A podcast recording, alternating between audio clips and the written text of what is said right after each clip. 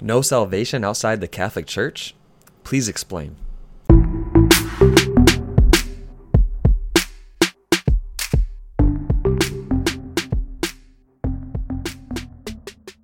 Welcome back to Crossing the Jordan, everybody. I pray that you are doing wonderful, living life filled in the Holy Spirit, living, a life of love in Jesus' presence. And uh, thank you for tuning back in. This is episode 28 of series 18 on the topic of salvation. Today's topic is there is no salvation outside the Catholic Church, and we're going to understand that by, through the lens of which the church understands that to mean. And so we're going to talk about there's no salvation outside the Catholic Church and what that really means. There's no salvation. We're going to talk about the sacraments and holinesses too, and too, because all of that cannot be separated from the life of the church. Um, and then we're going to be talking about um, those outside the church, and we're going to be talking about how those inside the church just because you're a formal member does not mean that we are saved. Um, and there's a greater responsibility that we have. But first, let's uh, also talk about where we've been to kind of orient ourselves within this topic of salvation. So, this whole series of 18 has been going on for two years. Yes, over two years. Primarily because I've had some delays, but it also has had quite a few episodes. So, um, if you go to the Google link in the website that's in the bottom of the show notes, um, you click on the website, you go to uh, episodes, and then there's an Excel file in there, and you can filter on there. So if you filtered on the topic of salvation in column F, which is category, um, you can uh, see all these uh, these episodes that we've been on on this in this series. But here's an overview on where we've been. We talked about the gospel. Why is God on a cross? We talked about how Jesus came to restore right order and right relationship. Uh, taste and see, it's a personal invitation from Jesus. We talked about grace. We talked about saving faith. We talked about being saved and judged by love. We talked about our conscience. We talked about, talked about heaven, hell, purgatory. The question, are you saved? And is it once saved, always saved, or is it a continuation? We talked about free will, predestination, and the sovereignty of God. We talked about sin being the slavery of humanity. We talked about penances and mortification. It's the life of the Holy Spirit. We talked about indulgences. We talked about suffering. We talked about our adversary, the devil. We talked about our advocate, the Holy Spirit. And then we talked about God's work and what He did in Jesus, and His superabundant love is entirely for you. Under, and so we really understood truly the nature of God and what He did for us. It's nothing that we can do or merit or earn, um, and even what uh, you know what Jesus offered to the Father. It wasn't like the Father needed something, um, and it was uh, us lifting up in uh, us into His divine love. And then we had a topic about the Father did not abandon or pour out His wrath on Jesus. And then we talked about will those who are saved be few? So we talked about uh, this idea that we can know the number who are saved. Is it all? Is it everybody? Is it a fixed number? Predestination, um, and and so forth. So, and then uh, we also talked about um, there was always more Wednesday episode. Um, right after that, just a follow up to those last two episodes about God the Father pouring out his wrath or abandoning Jesus at the cross, um, or the amount of people who will be saved. So it's called an intimacy with the Father. Jesus gave his life for all. And so uh, th- that's kind of where we've been. And that which brings us to today. And we're going to only have three more episodes after this episode on this topic of salvation. So today, we are going to be talking about no salvation outside the Catholic Church and what that means. So, this is a dogma of the Catholic Church. So, this is, if you're a Catholic, you are required to believe this. You have to believe it. Because, objectively speaking, God wants every single person on this earth to be Catholic, to be an on fire Catholic. Because Jesus, He wants every single person bound up into His, his person. God sent His Son to die for every single person so that every single person may live. And Jesus, that, that, that Messiah, that kingship, that Lord, who took on our human flesh and destroyed the uh, grips of Satan, sin, and death. He founded the Catholic Church so that we can be in union and to be living in the truth. But what does that mean? So, a lot of people, including even Catholics, uh, hear this phrase and think that the church is damning people who are not a formal member of the church. Well, it isn't. You have to understand what the church says by what the church understands itself to say, be saying and meaning, right? So, um, and when I say including Catholics, th- this actually became a pretty significant issue. I believe, like in the mid 1900s, there was a priest out in the East Coast who was basically literally like damning people to hell who are not members of the Catholic Church. Well, that's not what the Catholic Church teaches. Um, but there's also people outside the Catholic faith that here's this dogma or here's this teaching, and it's like, well, what about me? I don't think the Catholic Church is true, and I believe I'm following what I believe to be true. Um, so does that mean I'm damned? Well, the short answer to that is no, but also I don't know. So um, we'll, we'll talk about that more. So, what does the church mean by there is no salvation outside of the Catholic Church? So, first we have to understand the person of Jesus, because this is who it is all coming back to, right? Um, uh, so, in Acts 4:12 it says there is no other name other than Jesus under heaven given among men by which we must be saved. In 1 Timothy 2:5 there is one God, there is one mediator between God and mankind, Christ Jesus. And so there is no salvation outside of Jesus. Jesus himself makes this clear when he says that you search the scriptures day and night, and yet you do not come to me, and you remain in your sins because you do not come to me. And uh, no one knows the Father except the Son. And uh, those who believe in the Son have eternal life, and those who do not believe have been condemned already. So, there, Jesus is all-inclusive love, but an exclusive reality. There is no salvation outside of Jesus. He is the way, the truth, and the life. Um, and we even can talk about what that means. But what does that mean for the church? Well, the church is the body of Christ. And this is where it really comes down to is our understanding of what the church is. So if you have a biblical understanding of what the church is, that Jesus in his personhood came and fulfilled all of the Old Testament scriptures, he also, because of his messianic kingship, restoring Moses, restoring uh, the Exodus, restoring um, King David, restoring Israel in the new Israel that St. Paul calls it. Well, he is restoring everything into himself, and he find, he founded the Catholic Church, which was founded upon Peter and the twelve apostles. So, the the Old Testament kingdom had these uh, 12 tribes. Now, in the New Testament kingdom, uh, we uh, uh, it's the 12 apostles who are sitting on the thrones of the 12 tribes of Israel to judge. And they have the keys. Uh, Peter has the keys, and the apostles have the power to bind and loose, which were rabbinical terms um, about uh, binding and loosing in the Davidic in the in the kingdom for the people of God to bind and to loose sins, to bind and to loose teachings. And so we are bound by what Jesus gave us, which was the church. And so we would know the truth by being united to his church. And the nature of the church is the person of Jesus. I remember hearing about, I think it's either St. Catherine of Siena or St. Teresa of Avila, when there was like this argument going on between um, uh, you know secular leaders in the 1500s and the church she was like let's stop talking about the church like it's not one person outside of jesus like there's one person and it's jesus so the church called as the body of christ in the new testament this is a re, uh, a radical union. Jesus is the head in heaven, and the church is his body. There cannot be a headless body, and there cannot be a headless Jesus or a, a, a, a bodiless Jesus. And so the church is intimately woven into the person of Jesus. It's the body of Christ.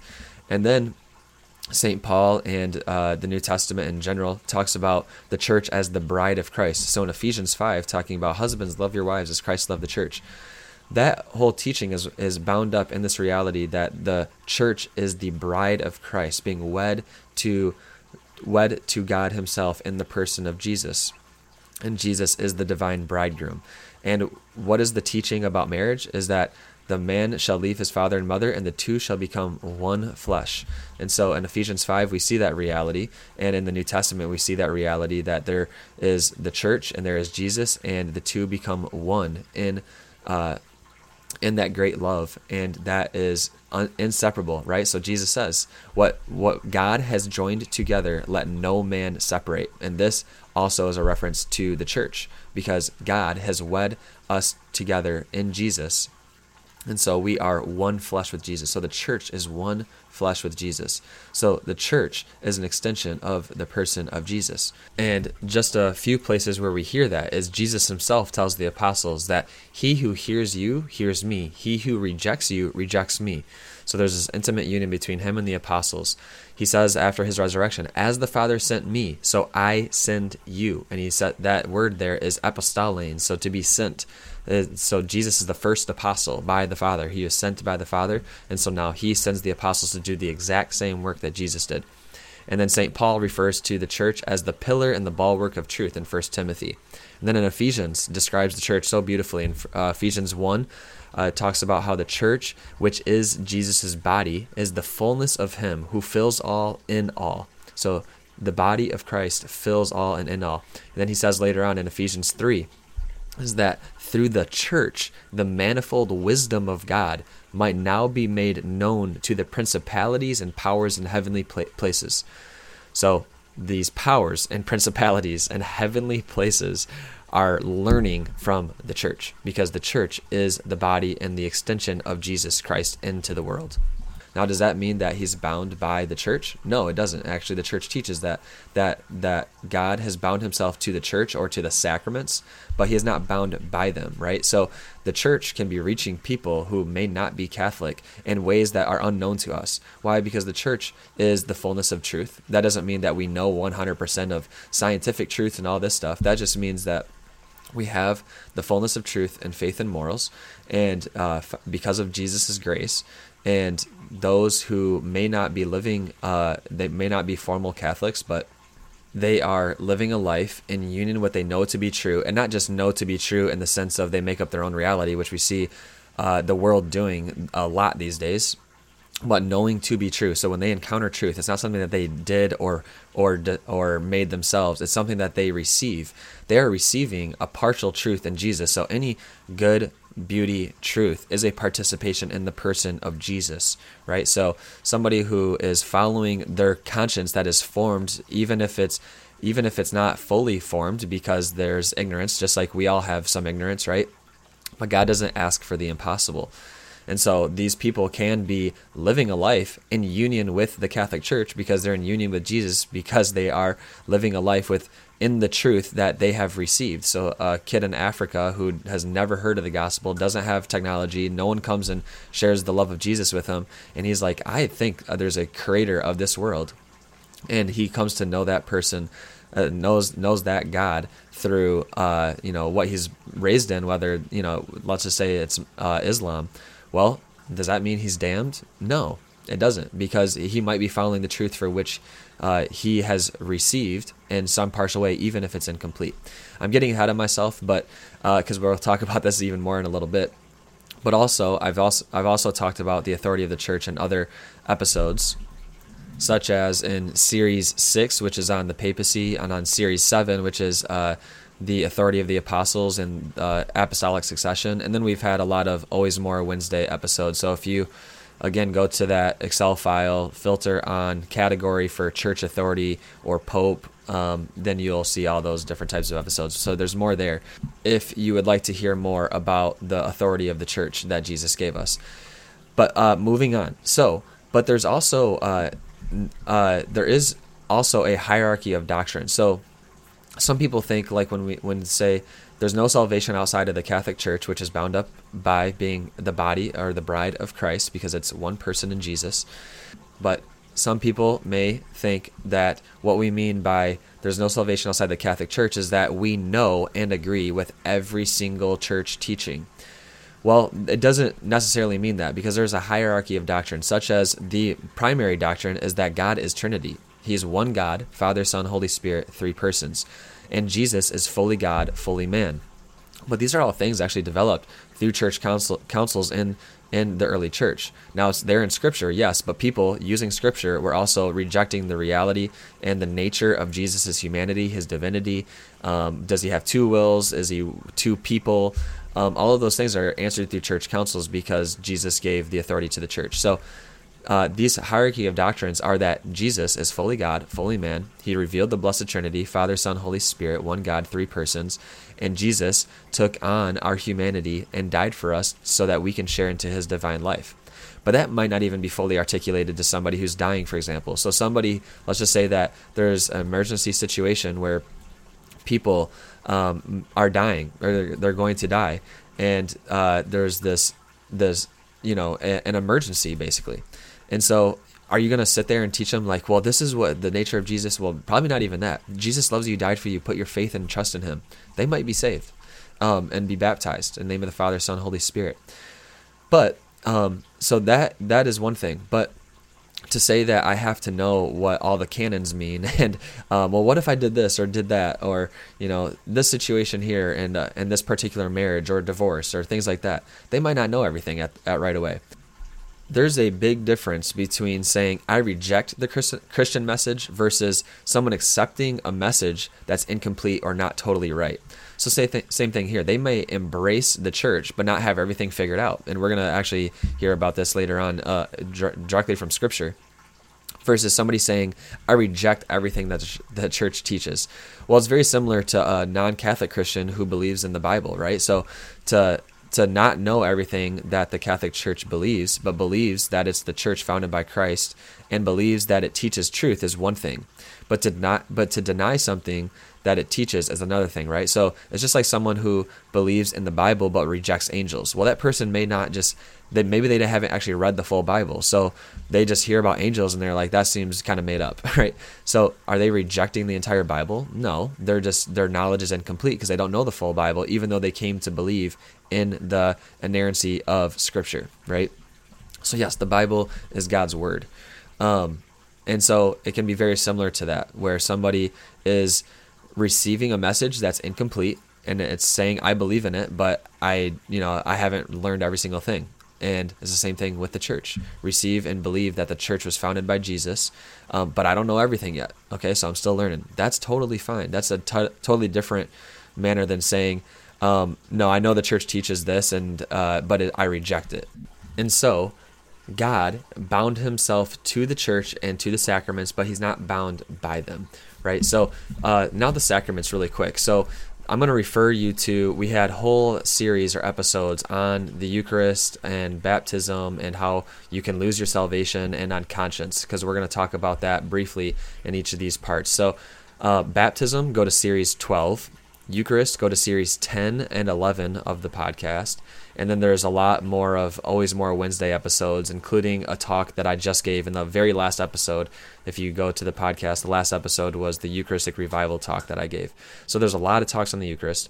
And then if you go within series 18, this topic of salvation, go to episode 17. That is where we talk about how you can lose your salvation. Um, and so uh, those are good good references to, to go. But just to briefly touch on it, so God has bound himself to the sacraments, but he's not bound by them. So we have to be baptized. Jesus himself says, "You must be born again of water and the Spirit to enter the kingdom of heaven." And unanimously, 100% of people believe that was talking about Jesus was talking about baptism there. And there's a lot of uh, references and allusions why he is. Jesus himself says, Those who believe and are baptized will be saved. And then his first commandment go and baptize in the name of the Father, Son, and the Holy Spirit. And then we see in the book of Acts how baptism was bringing people into the body of Christ, that people would be received into there. St. Paul talks about being uh, baptized into Jesus' death and uh, being risen with him in his resurrection. And St. Paul talks about uh, um, even more about baptism and the necessity of it. And St. Peter says uh, that baptism now saves you. And so the ba- baptism saves the Eucharist. Jesus himself says, if you do not eat the body and blood of Christ, then you do not have life within you. Or St. Paul says in 1 Corinthians that if you receive the body and blood of Christ unworthily, which is either you don't believe, or you're not in a state of grace, or you're not in union with his church, then you are eating and drinking judgment upon yourself. So you have to have baptism and the Eucharist. Um, and then uh, we need faith, hope, and love, as St. Paul says in 1 Corinthians 13. Faith, hope, and love. Well, how is that manifested, though? It's through our thinking, and this is why Jesus and Matthew always addresses our heart even more than our actions. He says, You have heard it said that do not commit adultery, but I say to you, don't even look at a woman with, uh, with lust in your heart. You have heard that it was said, Do not kill. But I say to you, do not even have anger in your heart with your brother. Um, so Jesus is lifting up, he's addressing the actual hearts in which all these places go, right? So, because Jesus himself says that from the abundance of the heart, the mouth speaks. And from all of these evil things, he calls them evil, which is envy and anger and lust and fornication, and all of these things come from the heart. And then, so we need uh, even our, our thought process, the way we think can be sinful. Um, and then he also addresses the way that we speak. He says, By your words you will be justified, and by your words you will be condemned. And James talks about how the tongue is a burning fire that no one can control. Um, and so the way that we speak uh, is is uh, gravely important. the way that we act. So Jesus says in John 5:29 that those who do do good to the resurrection of life and those who do evil to the resurrection of the dead. And so he, we're going to be judged by what we do. He talks about Matthew 25. Uh, in Matthew 25, Jesus is separating the sheep from the goats, those who did good and those who did bad. Um, and then in Romans 2 6, St. Paul talks about though, that God will render um, every man according to his works. And he says again in Galatians 5 that those who reap to the spirit or reap to the flesh, from from that they or what if they sow to the flesh or sow to the Spirit, that's what they will reap in eternal life. And he's talking about um, uh, everlasting life after here. Is it going to be in hell or is it going to be in heaven? And then Jesus himself says again that he will judge every man according to his works in Revelation. And Jesus also talks about we have to endure to the end. Those who persevere, those who endure to the end will be saved. And if you acknowledge Jesus before men, he will acknowledge you before the angels. If he if you deny Jesus before men, he will also deny you. And Jesus himself talks about how we have to pick up our cross and deny ourselves. We have to deny ourselves. We have to pray, fast, and give alms. We have to get, die to ourselves to live a life according to the Spirit and not according to the flesh. St. Paul is huge on this, right? So it says, make no provisions for the flesh, but put on the Lord Christ. Or do not gratify the, the the flesh with its passions and desires, but by the power of the Holy Spirit, put the death the deeds of the flesh. That's, that's in Romans. And so we have an entire episode about fasting. And so, which is it? Is Scripture is? Do we have to be baptized? Do we have to have uh, receive the Eucharist? Do we have to have faith, hope, and love? Do we have to think, speak, and act according to what Jesus says? Do we have to endure to the end? Do we have to pick up our cross and deny ourselves? Do we have to acknowledge Jesus before men? Is it which one is it? It's yes. it's all of it, right? So, um, but that's not to be legalistic and that's not to be um, scared either, because that is every single thing is a gift from Jesus. We have to live in union with Him. It's His grace. It's His life that is that is in us, right? So Saint Paul says, "It's no longer I who live, but Christ who lives in me." And so, Jesus, God Himself, has bound Himself to the sacraments, and for us to live in holiness and to live in intimate union with Him um, but he is not bound by them, right? And so the sacraments were founded by Jesus as the normal means of salvation, and particularly baptism in the Eucharist, but even more so, baptism is it's the gateway into everything in the Christian life. And so baptism is the way of salvation. But even those who are not baptized, if they are saved, they are baptized by desire. It's called the baptism of desire. That they would have been baptized if either they would have known or they were they were going to be baptized, but then they died beforehand, right? So this is baptism by desire. Or we talk about martyrdom of those who were not ba- baptized yet throughout church history. It's called baptism by blood. And so um, baptism is the gate is is what we are brought into into the life of Christ and what Christ gives us as being into incorporated into his body the church and so and to be filled with this Holy Spirit but those who are not baptized um, they still can be saved if uh, and we'll talk about this uh, here in a minute about those outside of the church and how they can be saved even if they're not baptized though they can be saved but they're saved by a, a baptism of desire they had an implicit faith for baptism um, by working out um, and living in accordance with the truth that's been revealed to them. Um, and then in the topic of uh, you can lose your salvation in episode 17 of this series, um, we talk about briefly in there about how Christ- there's several scripture verses about Christians losing their salvation, including Romans 11 22, Galatians 5 4, 1 Timothy 1 19, 1 Timothy 5 8, Hebrews 6 4 through 6, and Hebrews 10 28 through 29, Hebrews 10 and 38, and 2 Peter 2 20 through 22. where the New Testament talks about Christians falling away or being severed from grace or being cut off from Jesus or um, rejecting the faith that they re- once received or falling back into um, your own way of life, back into way of life and cannot be grafted back in, right? So these are realities of the Christian life. And so, yes, we need all of these, but God has bound himself to the church and to the sacraments, but he's not bound by them. So, what about those outside of the faith, right? So, we're talking about non Catholic Christians, we're talking about non Christians practicing other faiths, we're talking about atheists anybody outside of the, the visible boundaries of the church, right? So, again, uh, episode 12 series and this series 18 is about conscience. Um, go there uh, for more details, but just really briefly is. Um, those people again are going to be judged by what they do that's written on their heart right so they can know that god exists and they can know what truth is by reason alone and so uh, which you still need to be moved by grace right and so Jesus is the way, the truth, and the life. What is truth? Truth is just the acknowledgement of what is. So it's reality. God is reality himself. So each time that we encounter truth, good, or beauty, um, we are encountering God Himself. And when we follow that and we want to do the right thing, we are actually participating in the life of God, right? So even atheists do really good things. They are, in a sense, participating in the goodness of God. And so those who may be following their conscience but not fully formed, they're, they are not going to be culpable, which means that they are not going to be held for ignorance that is not to no fault of their own, right? So it's not their fault um, for many of them. But what's really beautiful that the church actually teaches as well is that our conscience has to be formed. So it's not just that what does your conscience tell you? It is did you form your conscience with the possibilities that you could have, right? So for example, if um, you just don't want to know the reality of what abortion is, um, but you have like somebody sends you a link about what it is, but you just don't want to know because you just don't want to, uh, you know, you just want to remain your beliefs. Well, you could have formed your conscience, so you could be culpable for that. And so those people outside of the Catholic, outside of the boundaries or the formal membership of the Catholic faith, um, need to be able to follow their conscience, right? And if they're following truth and they're seeking after God, as Hebrews says, they seek after God and they believe that He exists and that He rewards those who seek Him.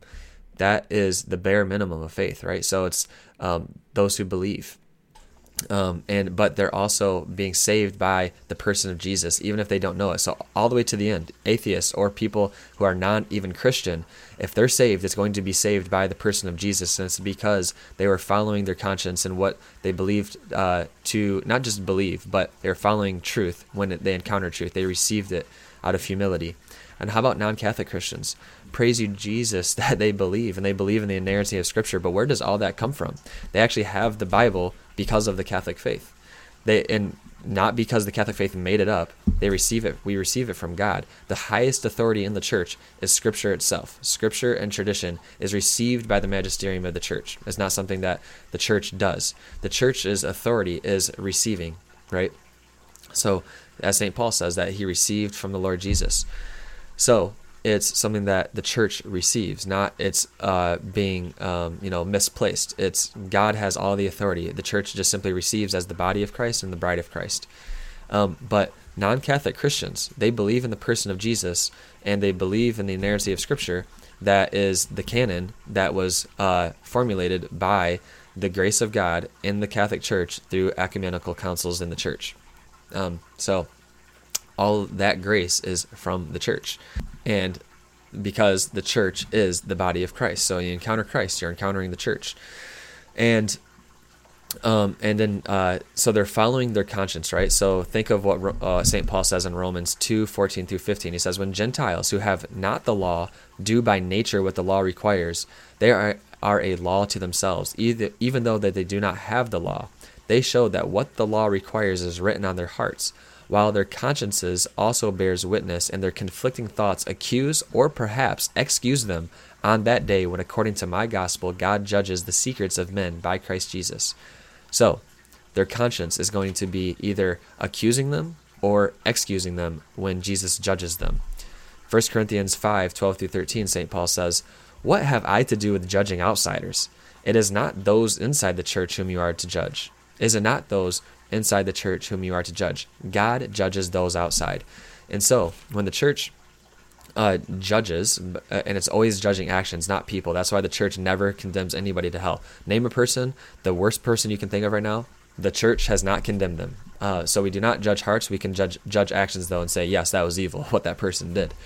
Um, so, but God judges those outside. So the church judges inside, and that's why the church doesn't excommunicate people who are not Catholic, but it does excommunicate people who are Catholic um, because we can judge those inside the church.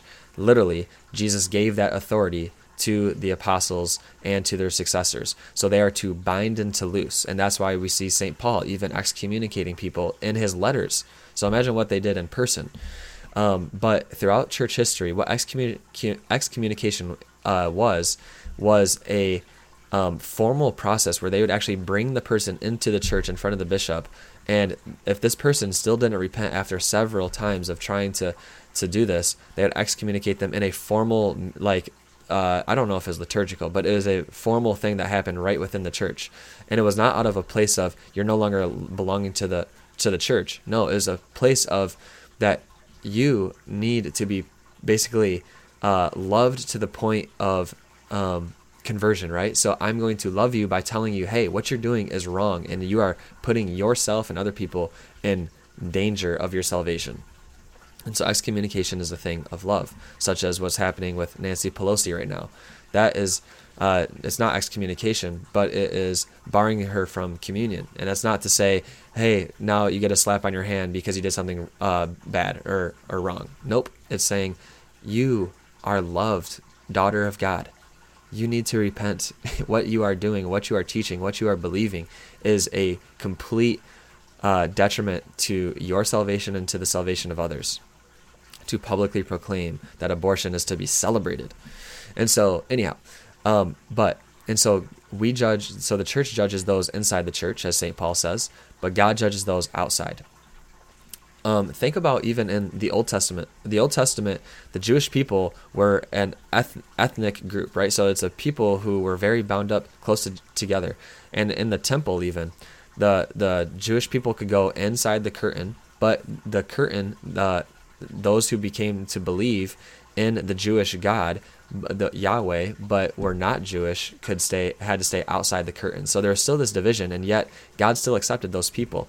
Uh, in Psalm 80 and 88, God includes the faithful, uh, um, the faithful even around the enemies of Israel. God considered them children of Israel in these psalms, and so we hear God calling them children of Israel, even though they are they are not Jewish. And then in uh, this is a beautiful example in the mid 100s, Justin Martyr, so this a successor of the apostles who knew the apostles.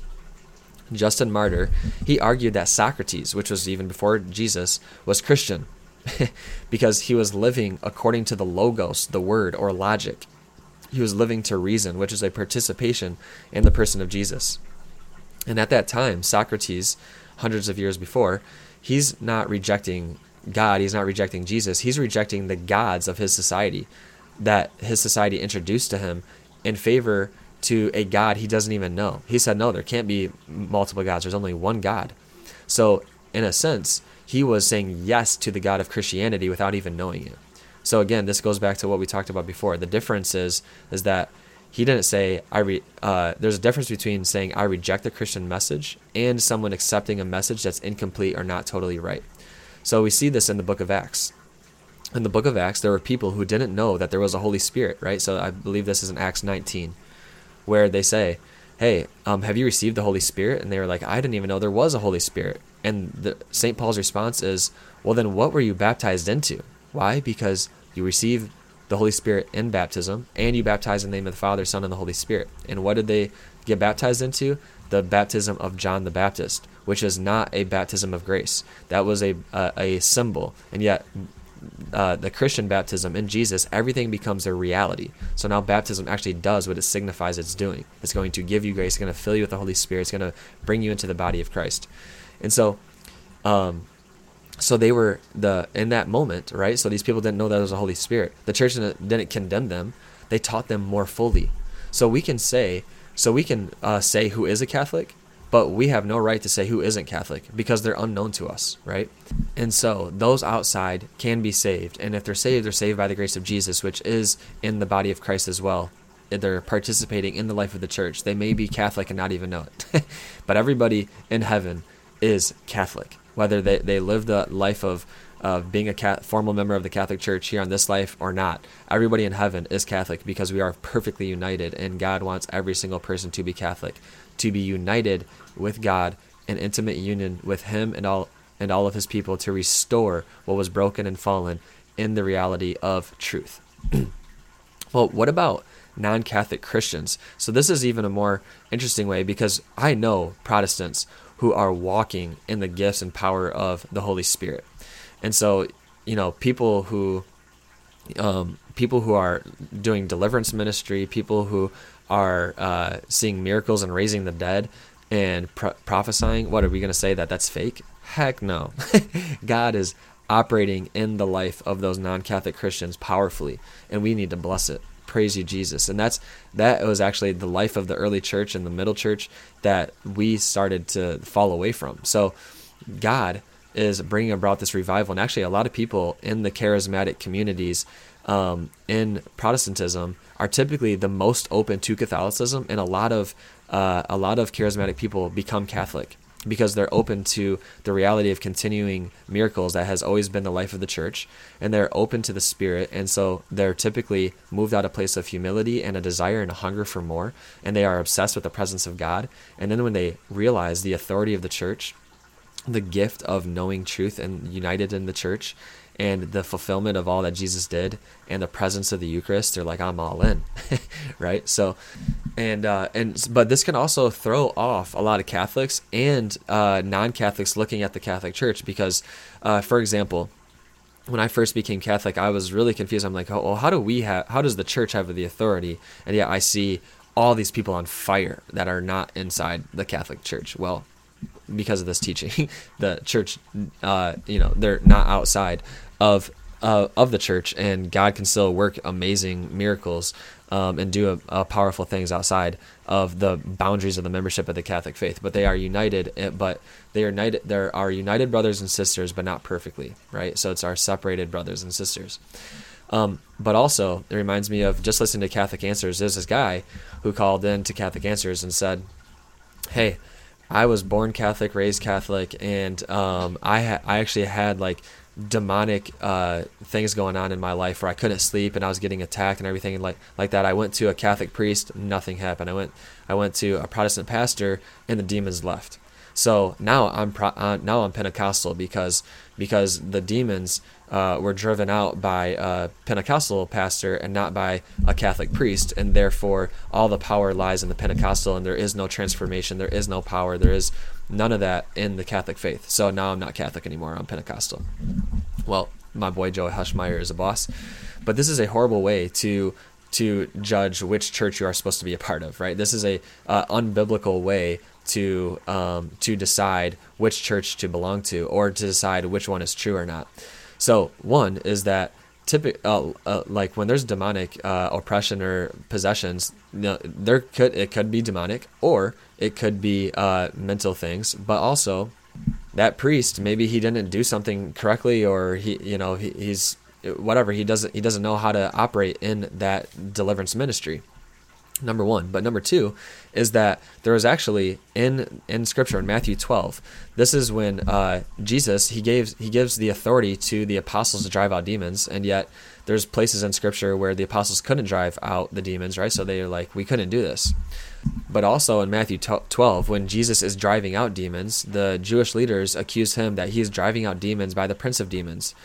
And jesus says that um, if i drive out demons then who do you drive out demons by um, and there's the the implication there is that there's Jewish exorcists. There are Jewish exorcists that drive out demons, and there's exorcists exorcists then. There's exorcists, um, um, I believe, even now. So, but we're not going to leave the apostles and Jesus for the Jewish people because they could drive out uh, drive out demons, but the apostles couldn't, right? So we're not going to leave the apostles For the Jewish people, we're not going to leave the Catholic Church because of a Pentecostal pastor, uh, an anointed Pentecostal pastor, right?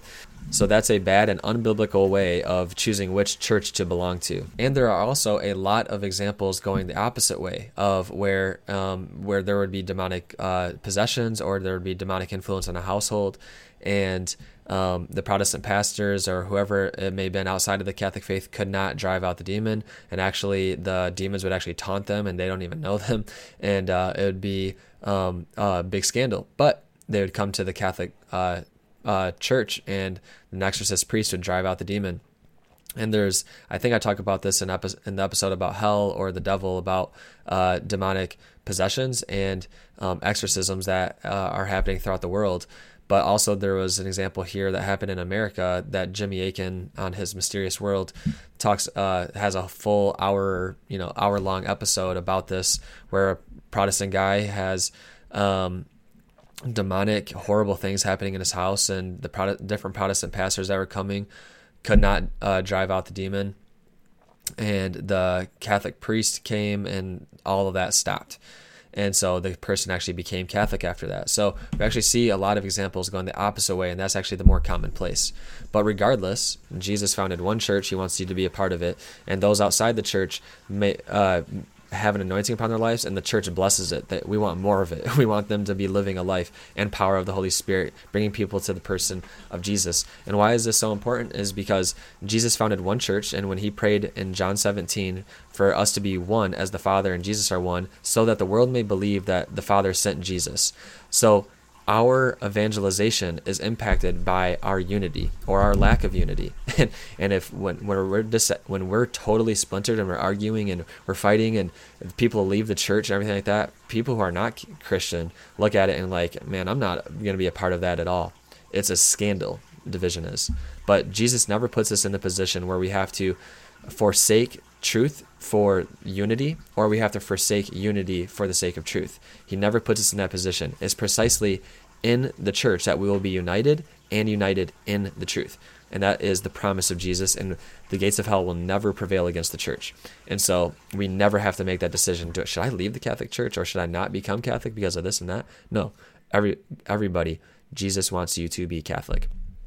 But also in Mark 9:38, this is when the apostles see somebody else driving out demons in Jesus' name. He's not an apostle, he's not a part of their crew, right? And so uh, John says to Jesus, Teacher, we saw a man casting out demons in your name, and we forbade him because he was not following us.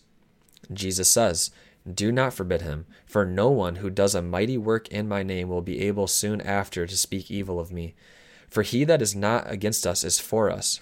And so we see here Jesus himself acknowledging that when people are not with with us, but they're doing good, truth, beauty, or working a miracle in Jesus' name, if they're not against us, they're for us they're for us, right? So uh, do not stop them, do not for, forbid them. And this is within the church and outside the church, right? So those who are not a part of the apostles, like this example, not even a part of the church formally, but doing mighty deeds in Jesus' name, bless them. We want more. And then we're going to be like the people in Acts who say, come and learn the way more fully, where we'll teach you more fully, right?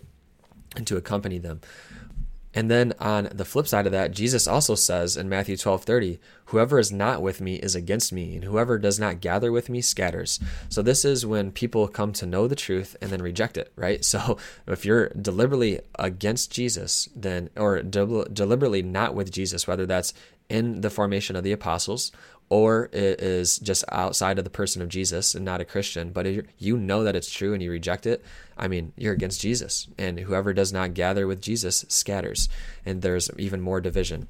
And so, as a as the church, the church blesses every single gift and anointing and truth, beauty, and goodness that is operating outside of the Catholic Church, and that is a participation in the Catholic faith that is a participation in the Catholic faith because it's a participation in the person of Jesus walking in power of the Holy Spirit. So um, when people are in the truth, they are united to the church in some way because those who are not against us is for us.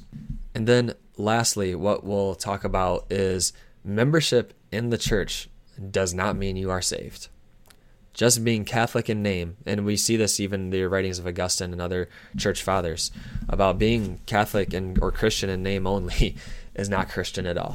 We want to be Christian in reality. So, not everyone that is in the visible boundaries or membership in the Catholic Church is saved. There is no absolutism and there's no indifferentism. Absolutism meaning everybody in the church is saved. Nope, that's not true. Everybody, uh, everybody um, outside the church is not saved. Nope, that's not true. And there's no indifferentism either, where we say, "eh, everyone's fine." Nope, that is not the teaching of Jesus, not the teaching of Scripture, not the teaching of tradition, not the teaching of the church. So Jesus Himself says in Matthew seven, "Not everyone who says to me, Lord, Lord, will be saved." Not everyone who says to me, Lord, Lord, will be saved. And those who do not pick up their cross uh, are not worthy of me. Those who do not deny themselves will not enter the kingdom of heaven. Jesus says that these things are real. So people in the Catholic Church who are not living a life of holiness and radical union with Jesus may not be saved. And this shouldn't be a surprise, and we should know this because Jesus himself tells us to expect this within the church. That in the church, Jesus talks about how there will be weeds and wheat, there will be sheep and wolves in the church there will be wolves in sheep clothing. The sheep were a reference as shepherding, right? So Jesus is the true shepherd that the apostles participate in. That's why Jesus, when he tells uh, St. Peter after his resurrection, feed my sheep, feed my lambs, feed my sheep. Why? Because he is going to be shepherding people in, in uh, participation in the life of the true shepherd of Jesus in the church. But he says that there will be wolves in sheep clothing so that we are going to have bad leaders in the church. and then he also talks about how in the church there will be weeds and the wheat, and to not pluck up the weeds with the wheat, because then you might pull out the wheat as well. so within the church, there's going to be good and bad. There's going to be ugliness and um, and beauty. There's going to be good and evil within the church, and those who are wolves, those who are goats, those who are uh, weeds within the church are going to be taken away and burned at the end of time in judgment. And so, uh, within the church, we shouldn't be surprised that if you are a member of the Catholic faith, that does not mean you are saved. That does not mean that you are saved.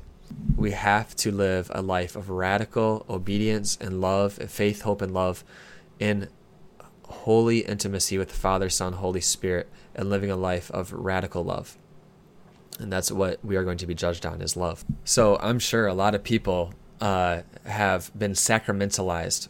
this is a term meaning that you've been baptized, you receive confirmation, you receive the Eucharist, and all these things, which are beautiful. They're gifts of God. That's the grace of God, and yet they're not living a life in union and intimacy and uh, obedience out and operating out of those sacraments to live a life of holiness and transformation that Jesus alone can give. Jesus, uh, St. Paul talks about this. He warns people who are sacramentalized and yet they can die in their sins.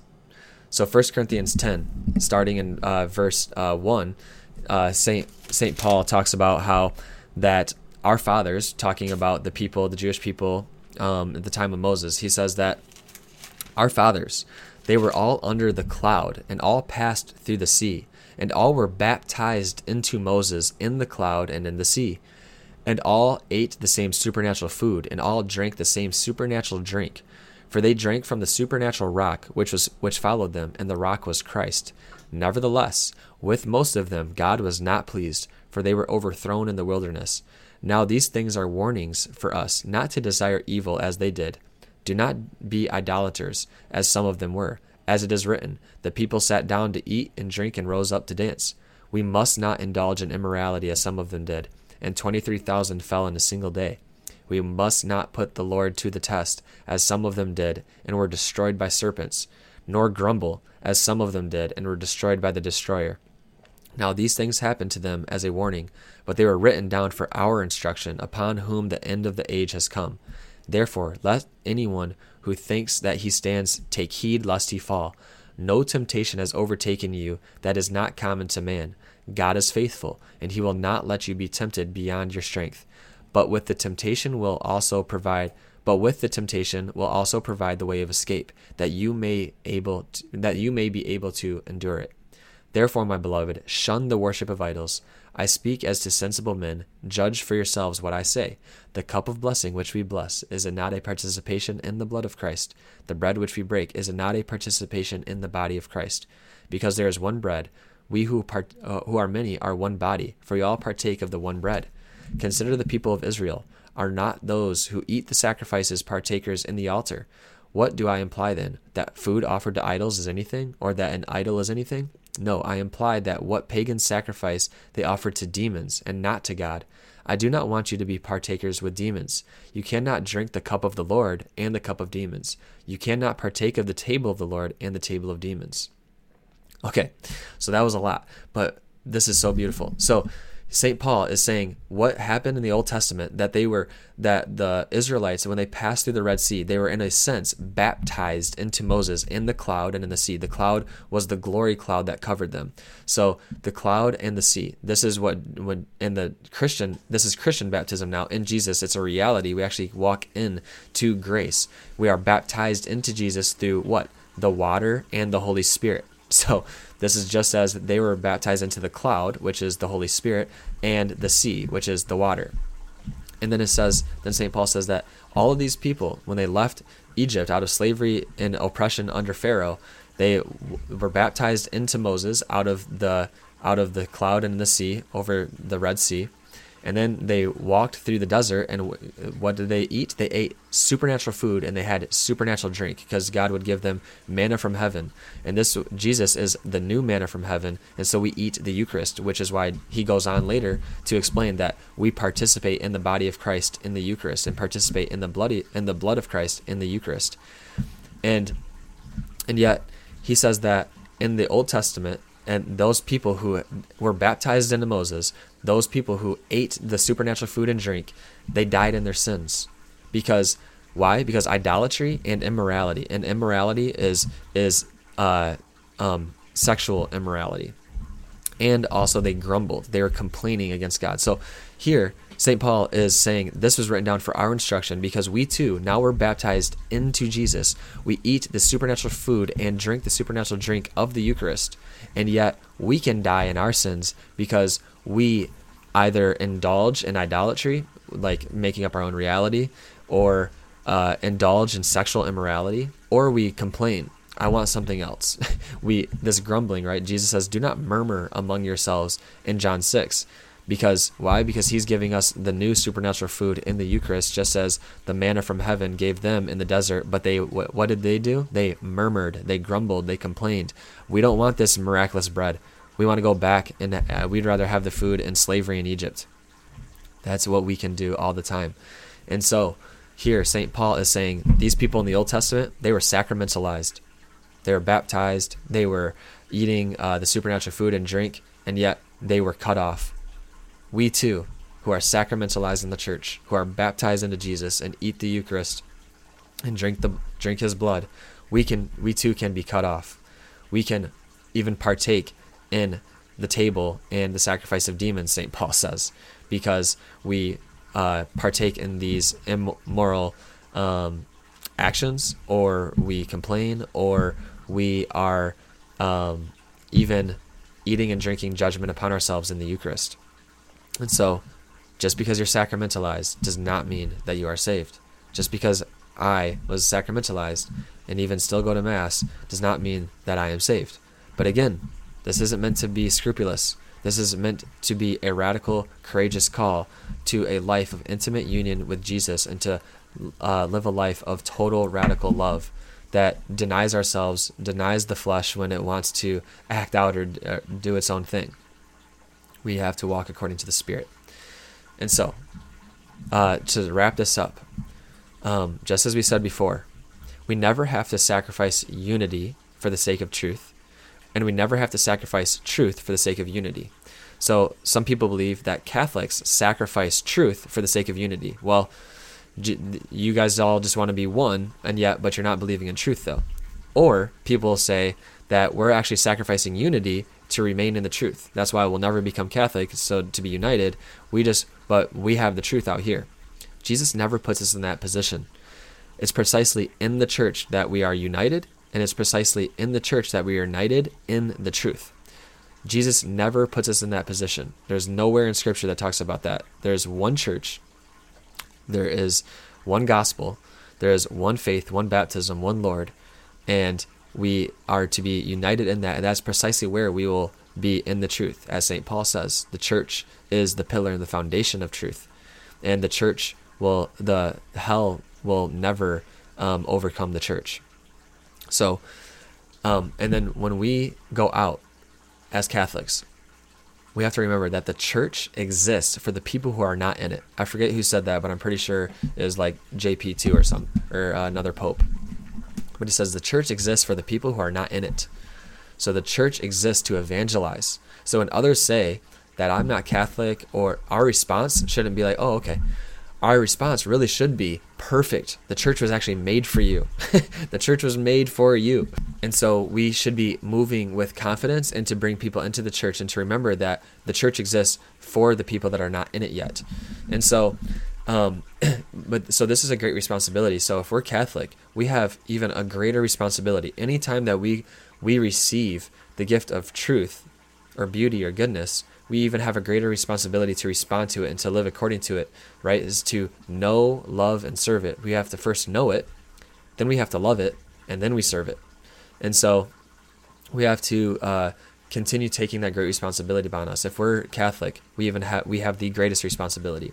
And one last thing is that we talked about this before in another episode, is that um, talking about people who are not outside of the Catholic faith, when the church teaches about conscience and that they can still be saved to no fault of their own, if they're ignorant to no fault of their own, God is not going to ask the impossible of them. But if they're following truth as they know it, then they can be saved by the grace of Jesus.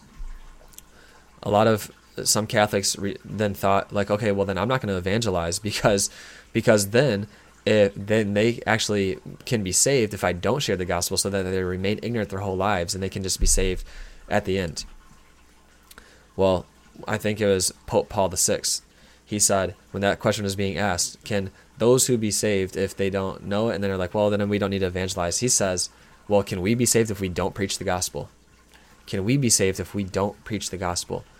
Every single person is going to be more fully alive, more f- joy filled, more filled with the life that they were created for when they encounter the person of Jesus and when they encounter the church. Because each person that's, we, we have this false sense of, well, uh, hopefully they're saved uh, later on, or um, they can live a life of full sin and then at the very end they can convert and that's like the best way to do it. No, no. A life of sin is a life of death and unhappiness and brokenness and evil and it and it is a uh, detriment to their happiness. If we really love people, then we'd want them to be happy. Where's their gonna Where's their happiness gonna be found? In Jesus. So we have to preach the gospel. And so, brothers and sisters, there is no salvation outside of the Catholic Church because there is no salvation outside of Jesus, and the church is the fullness of Him extended out into the world, and that we are uh, we are to live a life in sacraments and holiness in the church that God has bound himself to, but he's not bound by. And that we are to love each person, we are to evangelize each person that is outside of the faith, outside of the ch- visible boundaries of the church, because the church is made for them. But we also can't judge the people outside of the church, as St. Paul says, because God judges them. We can judge actions, but we can't judge hearts. And so they may be in communion with the church in an imperfect way without uh, without having a formal membership because they are participating in the life of Jesus if they're following truth, goodness, and beauty as has been revealed to them without knowing the fullness of the truth.